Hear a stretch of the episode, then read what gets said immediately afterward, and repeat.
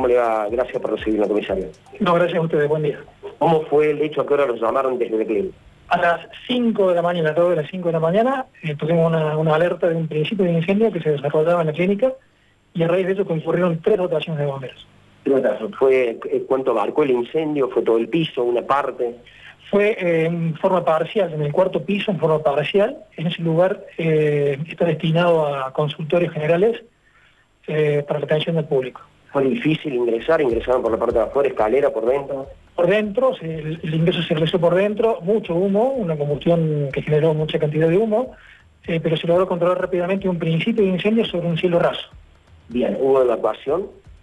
Eh, bueno, dada la hora en que se sucedió el, este, este, este, hecho, no había, no había pacientes en el lugar, sí la gente de propia de seguridad del, del establecimiento, es decir que no, no, no hubo evacuados y no tenemos que lamentar que haya habido ningún tipo de víctima. ¿A qué hora se pudo sofocar el incendio?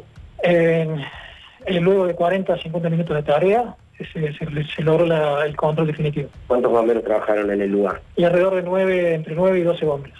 9 y 12 bomberos. O sea, estaría todo tranquilo, ¿se está investigando de qué se trata el incendio? Sí, sí, finalizadas las tareas operativas, se dedica uno a, a la investigación de la causa, de lo que, que, que puede haber sido que, que dio inicio a esta, a esta a este principio de incendio y aún están trabajando en el lugar gente de investigaciones de, de, de, de nosotros. ¿Hay algún indicio? No, no, no. Si bien puede ser alguna cuestión eléctrica, pero hasta que no tengamos concretamente ya el final del cierre de la investigación no podemos adelantarlo, pero por el lugar, por la zona, puede tratarse de alguna cuestión eléctrica. Bien, muchísimas gracias.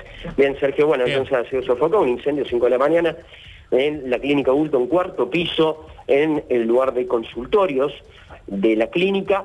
No tuvimos que lamentar víctimas, se está investigando debido a qué sucedió ese incendio.